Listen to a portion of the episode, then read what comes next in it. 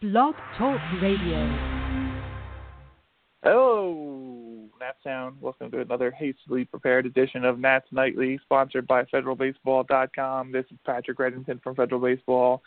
I've got the S-Mobile Doghouse on the line after the Nationals split the doubleheader with the Phillies today, end the day 24 and 13 on the year, and Doghouse. It looked like they were about to blow another one in, late in the game. Uh, the Phillies take a 5-4 lead in the eighth inning, two walks, one each for Grace, Matt Grace, and Jacob Turner. Two-run triple by Freddie Galvis puts the Phillies up. Just when it looked like all hope was lost, however, Michael A. Taylor, two-run home run off the left field foul pole, six-five Nats on a first pitch. I think it was a fastball from Neshek, but who could tell with that sidewinding frisbee thrower. Michael A. Taylor comes up big for the Nationals. Uh, I thought for sure I had a written up the whole Nationals bullpen blows it again headline, but Michael A. Taylor saves the bullpen from another one. Yeah, and and talk about your unlikely heroes. You know, I I've got my my whole Michael A. Taylor is a 4A player who will never make it in the big leagues and can't make contact narrative going along, and he he keeps getting big hits and you know, knocking stuff over the wall and making me look foolish, which, you know, I'm okay with if it results in a win, but geez, don't make me reevaluate my narrative, bro. it really is obnoxious to make us rewrite stories and narratives, but luckily for the Nationals, Michael A. Taylor came up big. Luckily for the Nationals, also they did not lose Max Scherzer, who got a line drive off his leg in the fourth inning tonight. 100 miles an hour off the bat. That's when exit velocity really hurts. Uh, right back off his knee uh, by Michael Saunders. Uh, tried to walk it off, fell to the ground in pain. Uh, everyone in that town probably fearing the worst at that point, but Max Scherzer is one ornery cuss, and he's a tough guy, and he wasn't about to leave this game. He talked his way back onto the mound, threw some practice pitches, stayed in the game for six innings, two more innings after that, which is just unbelievable considering what what it looked like at first. Uh, one of those two innings, an immaculate inning, nine pitches, three Ks, all strikes. Um, the second national in base in Nationals history to do so. Uh, if you can name the other one to do it, you win the prize for the night. Jordan Zimmermann and an away game versus the Mets. Damn it, you never get these right, and I don't have a prize.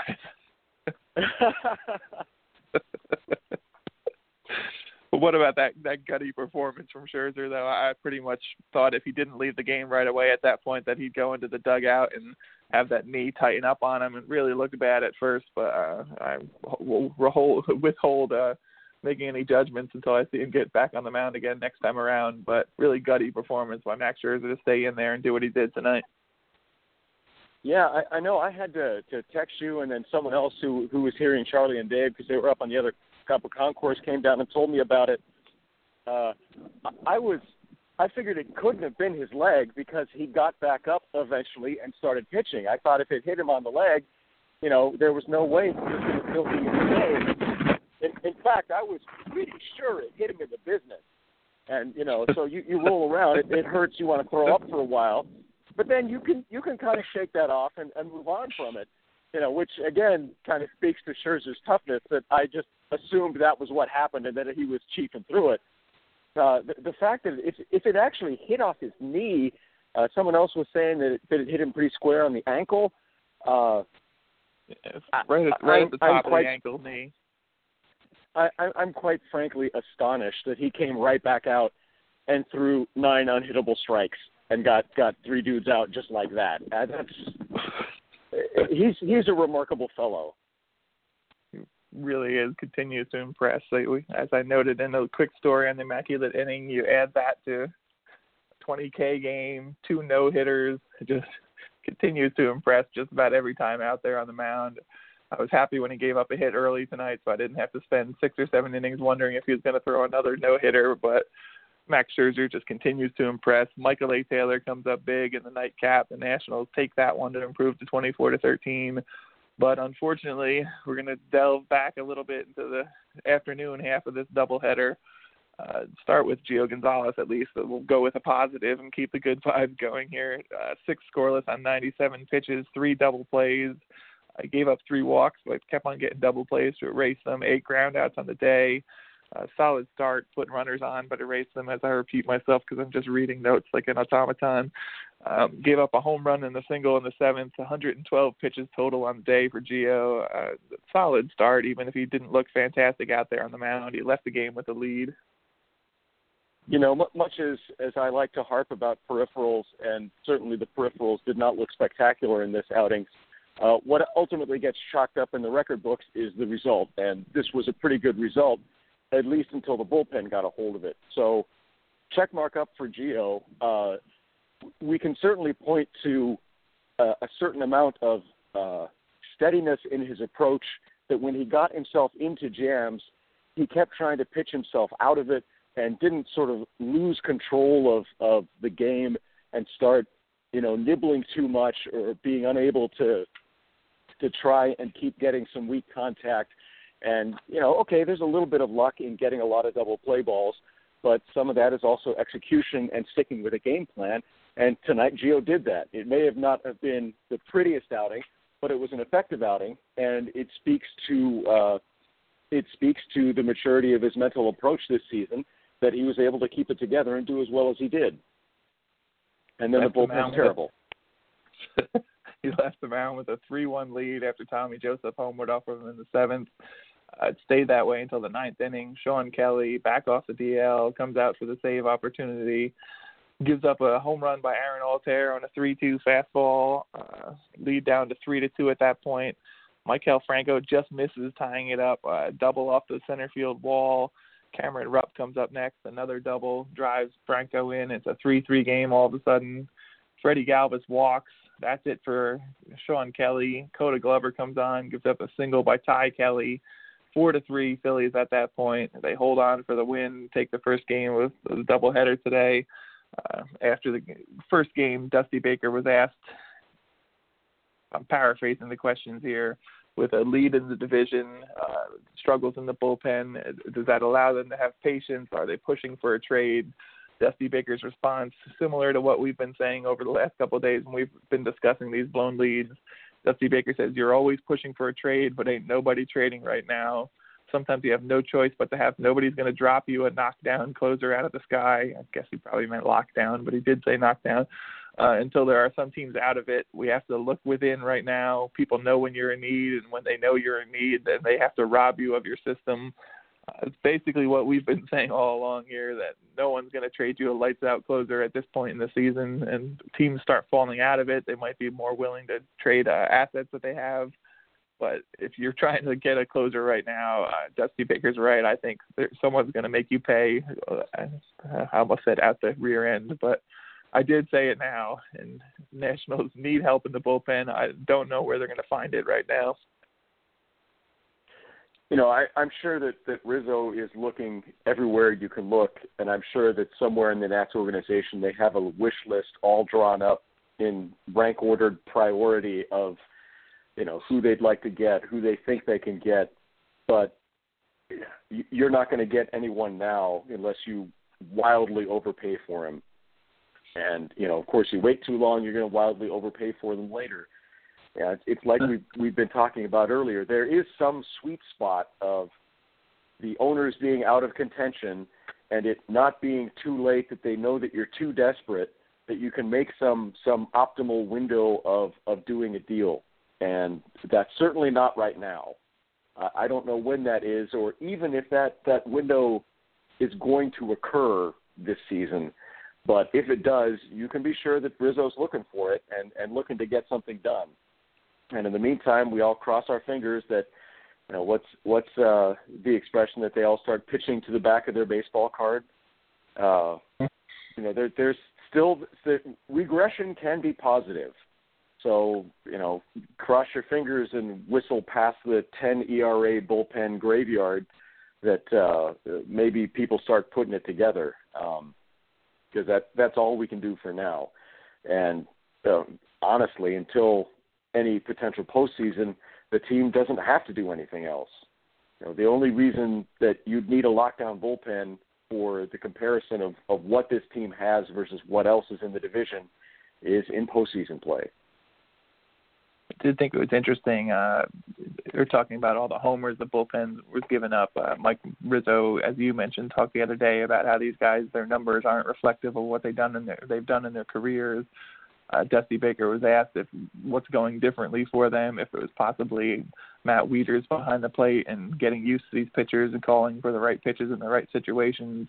He said, and I tend to agree with him. Uh, I should mention Shawn Kelley said today that his slider just wasn't working for him. Dusty Baker said the same, and when your slider is not working and you're a two pitch pitcher, it doesn't leave much mystery to what you're going to throw. Dusty Baker said it's just a difference in location. It's all about location. Most of the time, if you throw the ball where you're trying to locate it, they might get a hit, but they're not going to hit it out of the ballpark. Uh, we've seen that with Kelly. He's missing on his slider, and when he does, that gets crushed. If he doesn't have his slider on, he's giving up fastballs, home runs, and uh, they said it's a matter of location. Those guys down there, they're trying big time, and they're all going crazy to figure it out. Along with Mike Maddux and myself, it's a big downer when you lose games late. Uh, but you just go back and try to win the game and go forward. Uh, they have Kelly out there. You took over for Blake Treinen when Treinen failed in the closer position. Uh, Koda Glover out there today too didn't look particularly sharp. Both of those guys coming off the DL and time off, so I think you got to give them a little time to adjust there. But uh, maybe Dusty Baker keeps throwing Matt Albers there out there in the ninth until these guys get it all together. If you're Dusty Baker, uh, what are you doing next time this team has a lead? Oh, this this is why I'm glad they're they're not paying me to do any of this. Uh, you know, you, you you you you do what he's been doing. I mean, you you you play the matchups, you go with who's fresh and and who looks like they have it today. I mean, I, I don't think you can really assign someone the role of the leverage ace or the high leverage ace right now. Uh, no one's really earned it. Uh, Romero and Albers have been screwing up the least, so maybe you put them in. But you know, honestly, uh, Albers isn't going to keep fooling people for that much longer. You know, he's he's not going to make it the full season without getting figured out with some pretty unpleasant effects for the Nats. Uh, the guys with, with the big stuff got to figure it out. You have them at the back of the bullpen, Albers in the sixth and seventh, along with Enny Romero. I think you're much better off, and that's obviously what the Nationals intended once they didn't get the big name closer this winter. But uh, they're going to keep on hearing this. They're going to keep on hearing fans say that we all knew this was going to happen until the Nationals figure this out, or these pitchers start doing what the Nationals expected them to do. They blew another one. They could have taken both ends of this doubleheader today, but end up earning the split. They do take, uh, they, yeah, they end up the day 24 and 13. I have a day off tomorrow to recover, get everyone back to full strength. But before we wrap up here, I want you to answer a big question for me. I have it written in my notes. Bobbleheads. What's the deal with bobbleheads? I was gonna do a Seinfeld uh, impersonation there, but I'm too tired for that at this point after two games today. But apparently there was a big mess trying to get these bobbleheads handed out. The doubleheader kind of pushed things back. They didn't open the gates until an hour and a half before game time, as opposed to the usual two or so hours before the game time starts. Uh, what was going on out there before the nightcap of this doubleheader, and what was your experience getting in there? Because I saw a lot of angry Nationals fans on Twitter and a lot of pictures of huge crowds outside of the park getting in there. If that had been an hour and a half before game time, there wouldn't have been any problems. It was an hour and a half after the end of the previous game, which turned out to be right. 45 minutes before game time. So the, the gates didn't open until 6:15, 6:20, and by then all 20,000 people who were going to get their bobbleheads were in line and waiting to get in. Uh, and you know, p- people weren't weren't that upset. I was uh, off on the uh, right field gate, and people weren't, you know, too out of hand over there. But uh, you know, it was just a big mass of people come in, and there are two guys up at the top of the stairs trying to, you know, open the boxes and stack up all the bobbleheads and hand them out. It was like I texted you, you know, there's a police officer over there like handing them boxes and helping them open crates. It, it reminded me a little bit of uh, that ill-fated umbrella giveaway at RFK back in like 2006 or 7 where they decided to give them out after the game and there was just like this mass of people surrounding the tables where the Nats employees are desperately trying to rip open boxes and are like hurling umbrellas out into the crowd to keep the savages away. it wasn't quite that bad, uh, but it, I, I, it, it certainly could have been handled better. I mean, there, there's just if there are that many people lined up, there's no place to put the line. So people are going to get crowded and and scooched all around and and end up being upset. Uh, the only way around that would have been to open the gates sooner, and I I just don't know if that would have worked out with the logistics of resetting the park for the next game. And you know, certainly one of the other uh, fans that I was talking to today was was quite quite put out that all the vegetarian stands were out of food. so that uh, you know? I, I think she eventually ended up getting like a veggie dog or something, but the the few veggie stands they actually had all ran out of food. you know what they say: the herbivores ate well because their food didn't ever run. Didn't go smoothly yeah. for the Nationals tonight. they take the second half doubleheader though. Apparently, Twitter magnifies the uh, anger that was going on out there. Your experience, at least, doesn't sound as bad as what I was seeing on Twitter. Max Scherzer gets it, it wasn't great, but yeah, yeah, there was a lot of Twitter anger going around there, which tends to magnify things at times. I'm sure, but yeah, good to get a first-person experience of it.